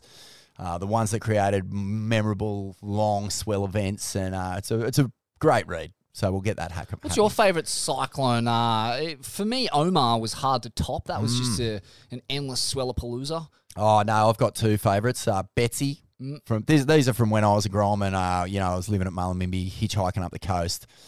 Betsy and uh, Cyclone Roger. I was actually on the sunny coast for that. Gave and- you a good rogering, didn't he, Vaughan? Gave us all a good rogering, Roger. Mate, the corn had more sand in it, Smithy, than the corn grown on the Sahara Desert. Yeah, it was uh, it was incredible. I was out on the sunny coast. Fuck, it was cooking up there, mate. Cooking. Uh, it was a bit scary for me actually. I was a bit out of my league, but th- they were the first proper cyclone swells I paddled into and went, "Wow, this is a whole different ball game." Mm. Oh, they are Amazing. intimidating. The cyclone swell, as glorious as it is, when those points line up proper in that six to eight foot range, and you're uh, greeted with a line or wall of water that's stretching for about fucking Mm. 50 kilometers, and you know that you're packing it right up the top and got to weave your way through Mhm. with some vortex shamanism that you don't even know Mhm. exists inside yourselves. Yeah. It's scary. Yeah, it's scary. Uh, but fuck, they're just like as you say, like they light up this region in particular. Um, basically from mid north coast right up to Noosa, and it is just this. It is the playground. Like you, if you're a surfer and you've never experienced cyclone swells on the east coast of Australia, phew, keep an eye out for those onion rings, mate. Get your teeth into those juicy mangoes, bite into them, suck up the juice. How Surfers Get Paid, Vaughan, a mental stab premium documentary series that we've talked about a bit on this program. I reckon series of the year, web series of the year. Yeah, for sure. I, I I can't think of a, a more informative, fun watch that came com- from kind of left field and opened the door on a, a part of surf the surf industry and surfing that no one had really dived into before. Classics. Really well done. A Sam McIntosh special. It's a classic Sam Mack special. Yeah, he, he sees things. He understands surfing was a a, a very talented, uh, you know, professional, semi-professional surfer in his day. He understands the industry and the ins and outs of it better than anyone I know, and he's fucking nailed it here. It's, uh, in my opinion, better than uh, Make or Break. Oh, what was the what was the surf one called? oh, that came out this year too. Yeah, that was good, but I think it is better. Yeah. I think it's better, and it, ironically, like at so much less of the cost to Mm. make, like, uh, and just so captivating. Uh, this one was on energy drinks, in particular Red Bull, and how they changed the surfing and action sports landscape with all their investment and Mm. innovation and professionalism. And kudos to Red Bull Vaughan for investing in some of our biggest and best athletes Jamie O'Brien, Mick Fanning, Kai Lenny, Caity Simmers, Carissa, and many more. They've enabled these surfers to increase their performance level, win trophies, and make mad videos. Mm. The billion dollar question is, however, what the actual fuck is Red Bull? and do any of these cunts drink this shit? Uh, and that question sadly was not answered in the Stab Doco, uh, not even floated. And uh, I, I feel it is valid to, you know, just ask the question of whether one of the main building blocks of modern professional surfing is in fact some skitsy sus brew that no professional athlete would drink on the regular, yet will happily deceive the public by pretending they do for their own financial gain. and I'm just asking the question, Vaughan. I'm not pointing any fingers around here. I don't know what Red Bull is, mate, but I'll tell you one thing, Smithy. In the early 2000s, when Red Bull and vodkas became a, uh, a well known staple of the night out, you combine that with a couple of pingers and. Mate, the dance floors were basically just fucking sweaty fireplaces, just going off. Well, unbelievable. You thought Saturday Night Fever was a descent into disco madness. You should have Oh, seen the. Empire Hotel in King's Cross in 2003. Are you kidding me? oh, me? Globe nightclub. Oh, mate, uh, pretty much anything down at Darling Harbour and far out, mate. The toilet smelled like battery acid rolled in diesel. It was oh, hectic. There was smoke coming out of cubicles. There was you'd go in there and there was a hole burnt in the porcelain. Unbelievable. Just melting, melting toilet paper and urinal Oh. cakes. It was just like right. Mate, yeah, the, the cleaners, the janitors had hazmat suits when they were cleaning out the bathrooms. for them. It was Classic. psycho in there. Yeah. Well, I think that what we can say with certainty is uh, if we don't know what's in Red Bull, we can say that it is the cornerstone breakfast of tradies all over this country. Oh, that's right. Absolutely. I mean, you've had your six pack for dessert of uh, beer. You wake up uh, poorly slept, grumpy, hungover. You you smash your bean. That's worn off by eight thirty a.m. by the by the you know by a smoko. Yeah. So for smoko, you have a, a bacon egg roll and an iced coffee, and uh, when that's wearing off, you, you hit the Red Bull at eleven a.m. Chain smoke darts through the torturous early arvo heat, and then uh, just belt it home as fast as you can onto your couch for the six pack for uh, the afternoon to get you through to sleep. And, Maybe and stop by, stop by the car park, have a look at the waves. Yeah, it's a bit onshore for me. abuse Straight some home. kook, blow up about how everything's changing around you. Uh, Yeah, the Brazilian storm have killed surfing, mate. That wave of John Johns wasn't that mad. Have a whinge, don't surf, go home, have a uh, enjoy your loveless marriage and uh, kids that don't like you, and uh, have too many beers, and uh, yeah, just kind of uh, imagine repeating that day after day after day, and how common it is though, especially in that generation that's like, I want to say over fifty. It's just the way it was done. Just grit your teeth and suffer, suffer and suffer, and keep consuming all the things that the Matrix tells you to consume, and uh, don't pay attention to how it makes you feel. Just, uh, just listen to the ads, and uh, just keep sucking down whatever fucking syrup or Gronk tonic or processed food or poisonous uh, lifestyle choice that the capitalist consumerist model is throwing Mate, at you. it's Just keep actually- sucking down on it. It's pretty incredible, isn't it? Like well, the, the way that life's changing, like the fucking ice bath, breathing, half healthy diet has actually begun to infect the population on a level that you can see the, the positive changes happening community wide along the coast. You can actually 100%. see it before your very eyes. Like, Yeah. Jeez, it's inspiring to see, mate. Yeah, and it's coming from the younger generation, which is ironic because it's usually the younger generation that is the most susceptible to, you know, just Yeah, the- being the- pulled in the wrong directions, Yeah, be- yeah. becoming the, The the, pathways the- arrogant, violent, uh, local, you know, as I was as a child, as a, Mm. as a youth.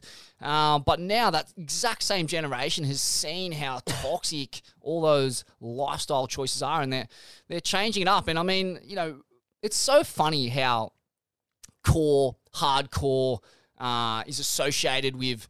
It's almost like a, a direct line between being hardcore and minimal self care. Like drinking beer, smoking darts, taking absolutely, completely shit care of yourself is considered hardcore. Uh, whereas in reality, there is nothing fucking easier on earth than cracking a beer, drinking it, smoking darts, doing none of the self care. Yeah. Like that's the fucking easiest, softest, most piss weak choice there is in life. Really. Mate, I've just had the best time watching Cal Robbo's return from, uh, you know, an operation, uh, fairly hectic injury. He had, uh, he had, you know, because of the way that this WSL season's structured now, he goes from rookie of the year in my book, by the way, rookie of the year. He just lost it out to Sammy Pupo, but easily my favourite surfer of the year and out of the rookies. But, you know, he had this little window where he, he could get this niggle done in his ankle or shoulder or whatever it was. And he, fuck, mate, he's just been on non-stop fucking health patrol. And it's the grittiest shit you've ever seen. It's as hardcore as it gets, mate. It is Like- as hardcore as it gets. And then he posts this video yesterday, just whacking it, Smithy. Holy like, proper shit. whacking it. And you're just going, yes, Cal, true grit. That's where it's at. Hardcore. Put in the yards, mate, and get the rewards. What's true grit? If you're wrapped in cotton wool from the age of six, have you got true grit? If you're loaded with coin, given stickers and shit, have you got true grit? True grit. It's dirt in your crack, sweat on your sack when you're breaking your back. It's diesel and dust, and doing what you must to get fair up it. Well, true grit is the shit that you get when you're not scared to put in the yards for it. Well, come on, Cal Robbo, you're made of the truest grit. You creased little Gabby Medina with a classic Woodburn hit. You're backed by King East Diesel, you got concrete in your guts. You're a true blue Aussie battler with true grit in your nuts. How is the starchiness of his turns? He is fucking clubbing it like some kind of caveman on a half dead woolly mammoth's head. He is just beating Yeah. lips He's until the clubbing it. juice spurts out. He's clubbing it, Smithy. like a baby seal. Oh, he is. And Nom, nom, nom, speaking nom, of baby seals, Attack of Cujo Seal. we all know that surfing is one of these rare sports where a wild animal can just make up its mind that you're food. That's it. But in South Africa recently, a seal, a pup seal, Seal. tiny little creature, like no bigger than, what, a couple of footies end to end, has just got in his head that he's got the taste for flesh. Mm. He's just come after this grommet. Attacked him on a beach, a crowded beach in front of everyone.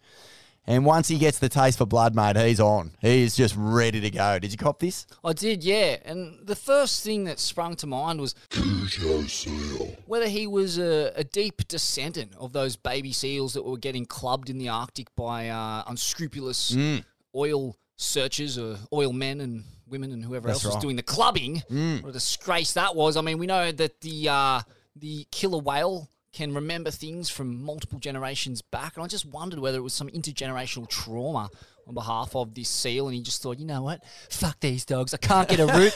I'm an involuntary celibate seal who's lost his pod. I'm gonna fucking go some Mate, cunt. And he went him. He just he's went him. so little. The, bit, the crazy thing is, he's just going this grommet. Like, there's people running down and trying to separate him, and he's just, it's like he's picked him in a fight. You know, when you're like, you've got, back in the day, if you, you're in one of those scenes where there's a fight breaking out and people are holding people back and they've only got eyes for each other, this thing just wants this grommet. He's just after it. But once they clear the grommet out of the way, this thing just goes full torpedo at this chick who's like trying to swim in. She hasn't done the uh, covered the distance in enough time, and it just goes whack and just starts biting her. And oh, mate, it's just carnage. The carnage of Cujo Seal. Absolute carnage. Yeah. Wow. I mean, uh, you ever had any skits run-ins with seals? Oh, I have. I've uh, I actually, of all places, I've paddled out. First time I ever paddled out pipeline. Me and um, D- Dingo Morrison was sitting out there. Andy King was out, the only guy out, and um, yeah, this giant seal came up right next to me and Dingo, or monk seal, I believe they're called, sort of golden, real gold pelt with a black nose and just massive eyes, and just let out a big puff of steam. Uh, I thought it was a sea cock at first, but mercifully it wasn't. Wow. Um, never been chased by a seal, but they're pretty spooky, man. Like they're, I've, I've, uh, there's an island called Montague Island down off the south coast there, and you can s- just swim with them. And they're playful and curious and all that, but you just their teeth are big, they're yellow, they're covered in stank. You know, like you don't want to get bit by one. No, it's crazy how intelligent they are. I've definitely had a couple of experiences surfing reef breaks where they're coming up and they're, they're yanking on your leggy, scaring the absolute bejesus out of you, Mm. but like toying with you. Yeah. It's so strange. Like that, they kind of know how to fuck with you. Mm. And uh, yeah, I mean, the closest I've ever come was uh, yeah, I think that, that, that classical slab blacks down there. Mhm. And this and that need to say where, but it's a filthy orb with some giant five meter submarine great whites that Yeah. kick around and a uh, seal popped up right next to me with a massive octopus in its mouth and wrapped around its head. It that was its lunch, but it, it kind of was like so uh, involved in this struggle with this octopus that it just basically swam into me. oh my god! And it just looked at me bug-eyed like, fuck! And like, like, what are you doing here? And then lost the octopus. It just managed to Oh. get out of its mouth and swim off and he just stared at me for a bit and just went, you fuckwit, look what you've done. Oh, I remember. He swam off and uh, grabbed his brekkie again. That's hilarious. I remember Aussie was surfing blacks one day with uh, Mitch Colborne. And Oh, iconic section. They came. psychic Yep, migrations. they came in from that session. It was their first session of the whole trip. And uh, yeah, I think it was Tom Carey was taking the photos, and he was like, "Oh, I didn't want to tell you guys, but there was a huge shark out there while you were there." And Aussie looks down over that channel that you paddle across to come in, and there's just this little seal doing his little, you know, foot foot up and down through the through along the shoreline, and this great white just goes boom, whacks it right in front of him, just where he'd paddled in. Jesus. He reckons he just couldn't even barely paddle out again after that. He was just surfing sort of close to the rocks and shitting himself.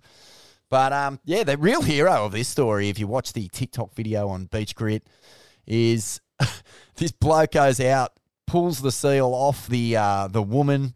People uh, run down, pull her out of the water, and then he's just holding it there. And like a fucking bunch of rotten bananas or something, he just hurls it into the sea. It does like nine backflips. And this uh, grumpy little fuckwit just uh, paddles off.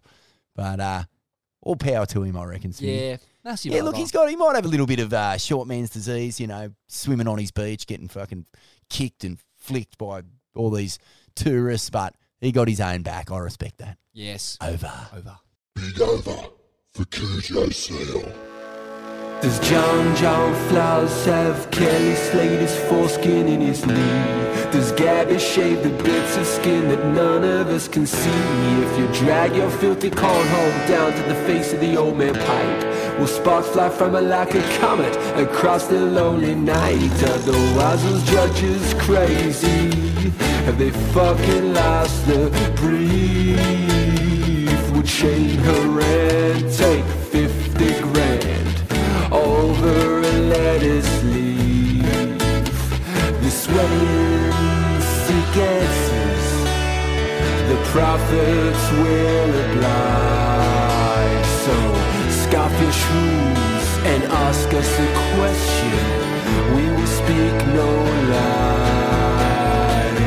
Ask us a question, we'll tell you no lies.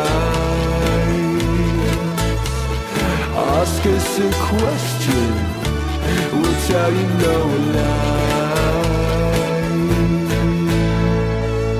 Uh, this one's from Will Day. Twin fins on the CT. When will it finally happen? Who's going to finally do it? And where will it finally happen? It's a good question. Um, I saw Surf Radio posted Tom Curren versus Matt Hoy, pretty iconic heat from the 90s where Curren walks down for a heat in France or Portugal, somewhere like that. And he's got one of those sort of mini Simmons uh, tombstone kind of boards with him. And Hoy's standing there, and Curren just paddles out on the, the twin fin and just fucking annihilates him uh, to the point where Hoy's so rattled he can't really even surf, and they end up swapping at the end. And there's got to be waves out there where a twinny's going to work. Surely, I mean, I know these, I know this crew are, are driving highly refined Formula One race cars that are built to get the most punch out of the section when it stands up, you know. But I don't know, man. There was a return to line this year, that Jack Robbo, Ethan Ewing final we were talking about. Like, is there a space for style over substance? I actually think, Or is there substance in the style? Mm. The perfect middle ground here is what Fanning wrote in the final of J Bay when he won it, I believe. Mm. That uh, not exactly a twin. It was uh, uh, was kind of that in between board. A, a, a twin with a, a trailer, but like I don't know if they were actually twin fins or thruster fins with that trailer, but that kind of hybrid between the performance shorty and the twin is such a winning combo, especially for any kind of lackluster down the line waves. Um, uh, that that to me is where the, the twin belongs Mm. on tour in in a maybe a high tide heat in France or Portugal. I mean, uh, like maybe like small marginal J Bay. Uh, yeah, I mean, it could it could definitely happen this year. Filipe's been on the quads in, you know, pretty fun looking surf, which was not necessarily the board you would think of. Like people, uh, Slater and crew were riding quads at Big Cloudbreak and Chopu and stuff, but bringing it to that small wave arena, I mean, that's opening the door surely to some sort of 20 configuration. Yeah, absolutely. And I mean, Josh Kerr rode an ASIM at Chopes in a CT heat many years ago. So there's been little little bits of experimentation. I think the main problem is none of the surfers on tour actually surf twins a whole lot. So they're not going to try out some kind of foreign technology in a high pressure situation Mm. like that. If they were more familiar with that template, that fin configuration, then uh, I feel like they'd be more likely to ride it in, in pressure scenarios. But it really boils down to the conditions. Mm. But I, I think that that yeah, like you said, the quad is a, a step towards a twin fin, definitely in terms of feel and, and flow Yeah. and speed. And uh, that other variation on that is the is the board I'm riding at the moment. The the thruster two the outside fins thrusters and the little trailer in, in the Mm. middle is such a Yeah. Golden combo. Wow, Luke Daniels, you've done me an absolute spesh there, brother. Yeah, and I, I want to give props to Ian Byrne, who uh, has been fuck mate. This is this is Ern Ern Byrne from the House of Byrne at Burleigh. Dude, he's doing these long twins. I've got a, a six six. Uh, I've put about probably half a dozen surfers I know onto them, and they are just perfect boards for paddling, shredding, tube riding, uh, and, and cruising. They're, they're kind of in that zone that we've been talking about for a long time, where if you don't feel the need to just fucking, I don't know, jerk off all over everyone with big power snaps and just be pocket annihilating them constantly. You can you can actually just be in the biggest fun zone ever. And they're beautiful boards. House of Byrne, Ian Byrne, get on the urn. You can just stand there and go along if you like, as Alby Falzon famously put it, and never a truer word doth been spoken. Pretty persuasive, if you ask me. Craig Surf. Craigie Surf 86. Is it time to return to the glory days, Smithy? Uh, when Pipe's maxing out and unrideable, do we send the men's and women's tour to Waimea Bay instead of having lay days? Oh, throw me back to the Billabong Pro circa 86, 87, where you could go from Pipe to Sunset to Waimea all in one event. wow. Yeah, that's next level. That's insane. Yeah, I mean, Could be time for it. Why not? Let's throw Caity Simmers out at 20 foot Waimea. Mate, I mean, Doff the gaff, pack your rhino chaser for Mm-hmm. your tour event in Hawaii, and be ready to send it at the bay. it's a really, uh, I think the big challenge, one of the big questions for the tour in 2023 is what is too big? Because uh, we, we just revisited the Fiji 2012 in the Greatest Stories Never Told. Check it out if you haven't. But that was the day, wasn't it? That was the, the 1986 Billabong Pro where um, Waimea was closing out and they just sent them out anyway. few guys got caught inside. A few guys refused to paddle out. Fiji 2012, the opposite happened. They didn't surf, and uh, the greatest day of, of you know mortal cones, probably the most consistent tube rides ever seen at that size, got passed up by the uh, ASP at the time. So what what what do you see happening if you know we get to like I don't know like uh, barely rideable chopes like but you can do it but barely. Yeah, I mean, we've seen contests run in those conditions, that Code Red Swell, uh, whenever that was, 2012. Was that 2012 as well? Or was it 2011? Yeah. Uh, I mean, the question is with those kinds of uh, waves like Waimea and stuff, is like, how do you score them in the modern age? Mm. What, like, yeah, I don't, I don't, I don't really get it. Like, uh, you know, there's the, the the drop, the steepness, the positioning on the drop, but is that enough to, to separate the world's best uh, in a world tour event? I mean, they've done it in the past, but. I don't think it's possible. I'd love to see it, because the other thing is the the um the permits. Everyone's there's limited permits so that the surfers, local surfers, can actually surf their waves, and there's not just comp after comp backing onto each other. I think there's like very few handed out. Backdoor shootouts got one. Billabong's got one. WSL, sorry, uh, WSL have the pipe. Billabong one.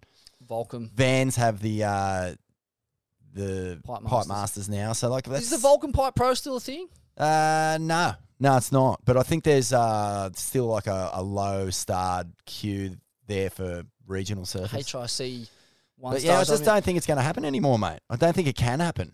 I mean, I, I'm just kind of baffled by scoring an entire wave on just the takeoff and, and how that's uh, how that's really possible. I get it in the Eddie and stuff because you know guys are sending it on forty footers, And the Eddie's back, so that's good news. Mm. Mm. Uh, but for a CT event, I just don't think it's really possible. Would be sick though. Mm. I Uh, do, I do miss those, miss those good old days, Craigie. I miss them, mate. Get back on protection, you mate. Smithy uh, got one here from Hambo, Hambo Estrada, fucking legendary surfer photog from New Zealand. Good to hear from you, mate. Happy 23. Is there a Swellian soundtrack on Spotify? We've been asked this a lot lately. Might have to just whack it up, eh? Yeah. All right, we'll do that. We'll get it up. Uh, we'll let you know when it's live on Hope you Instagram. get the lot, you dog. Got one from Luke Ewing. Oh, What would you do if you were working for the widow of great Australian artist Brett Whiteley, and one day you were given a load of old surfer mags that were clogging up her library? Got home, flicked through, and found a centre spread poster of MR at Off the Wall, turned into a trippy collage with oil paints, obviously done by the genius Brett Whiteley himself. Would you give it back? this happened to me 12 years ago, and yes, I gave it back. You idiot! oh my God. Is that a true story? That's a true story. That's one of the best I've heard. So What? Brett Whiteley has made some triptych montage of the great wounded gull, son of a used car salesman, Merewether board riders, absolute finest world champion, four-time world champion. Uh, Pre yeah, shingles. pre-shingles, back when he was better fit and He found a Brett Whiteley of MR in a surf mag and gave it back. Yeah. Phew. Jeez, Better man than I am. Mm. Better man than I. that would look at home in the uh, Burton Toyota Surf Museum, wouldn't it, Vaughan? a Brett Whiteley of MR. Has MR seen it? Can- t- does uh does he have a photo of it? Can we get a, a look at it? Oh, I'd love Must to know. have a Love photo. to hit him up. Mm, well, Please I mean, send it 12 in. years ago, he's in the modern age. May well have a photo on a old version of the iPhone. Yeah. What would you do? Would you give it back? I mean, I think you're doing your duty there in that situation. It's one of the the few situations where theft is actually the correct course of action. Mm. Uh, I can think of a couple of others. Um, unemployment benefits. Um, Well, the way to look at it, Smithy, Taxable incomes if it's going to be spent on weapons of mass destruction. I agree. I agree. But is the estate of Brett Whiteley and the uh, those who benefit from that estate are they hard up for coin? Like, are they? Uh, uh, what's your contribution to the culture of this nation by giving that back? Like, will it will it find a home in a good place, or does it become, you know, a museum piece that just feeds the bank accounts of people who are are living off the Brett Whiteley estate? Yeah, the stipend. Yeah, and there's a couple of them. Don't worry about that. I visited the Brett Whiteley Gallery, gallery in Surry Hills there, and was actually ejected by the What? staff member. She uh, looked at me as though I was about to steal an artwork. and uh, I said to her, "Look, I'm in here looking for an MR triptych, and I can't see one, so I'm not stealing any of this fucking horse shit. What is this shit? Bunch of fucking smackhead scribbles with painting, like fucking rubbish. It's rubbish."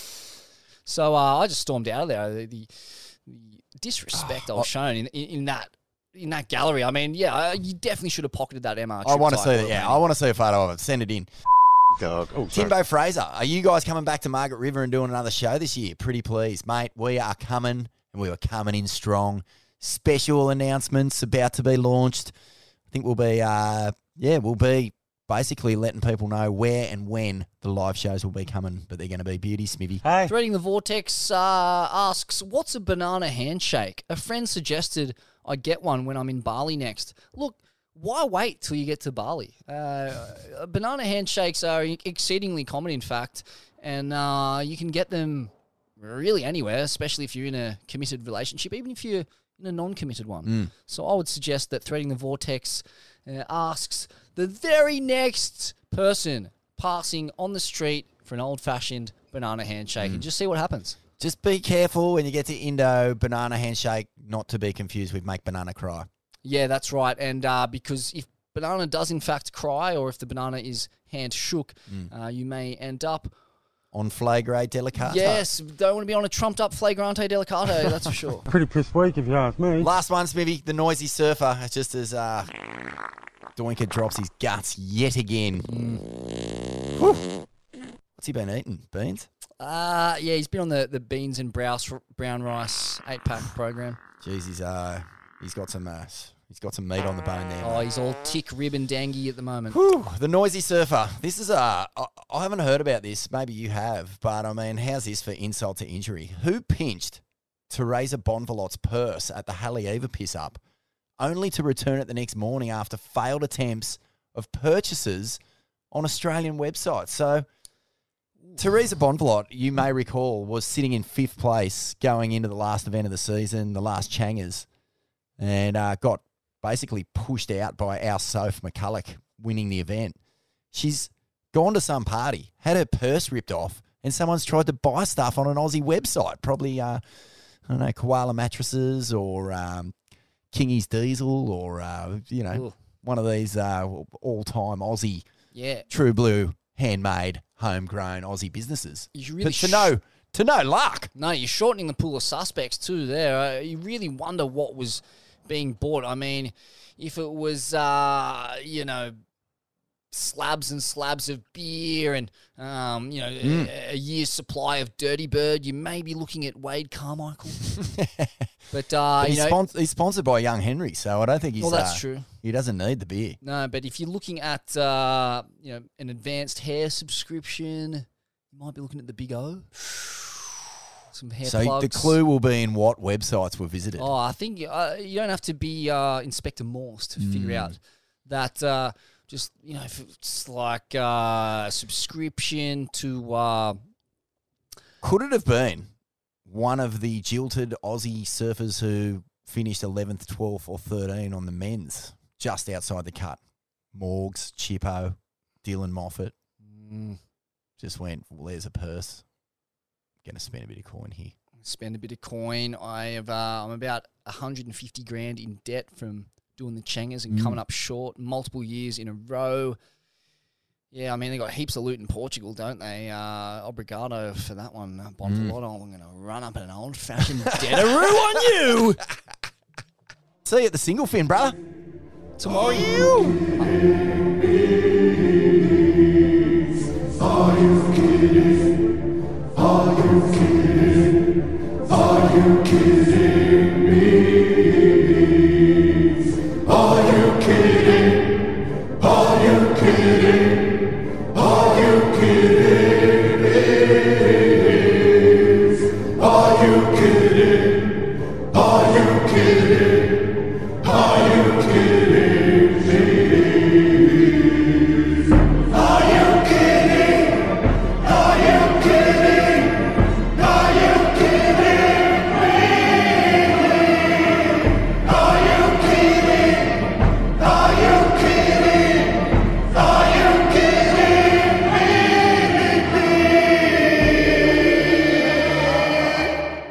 Episode of Ain't That Swell is brought to you by the Burleigh Single Fin Festival, presented by Billabong, kicking off today, Friday afternoon, 4 p.m., Burleigh Bowls Club for Ain't That Swell Live, a free show and the world premiere of Beneath a Pear Tree, Ryan Callanan's new flick.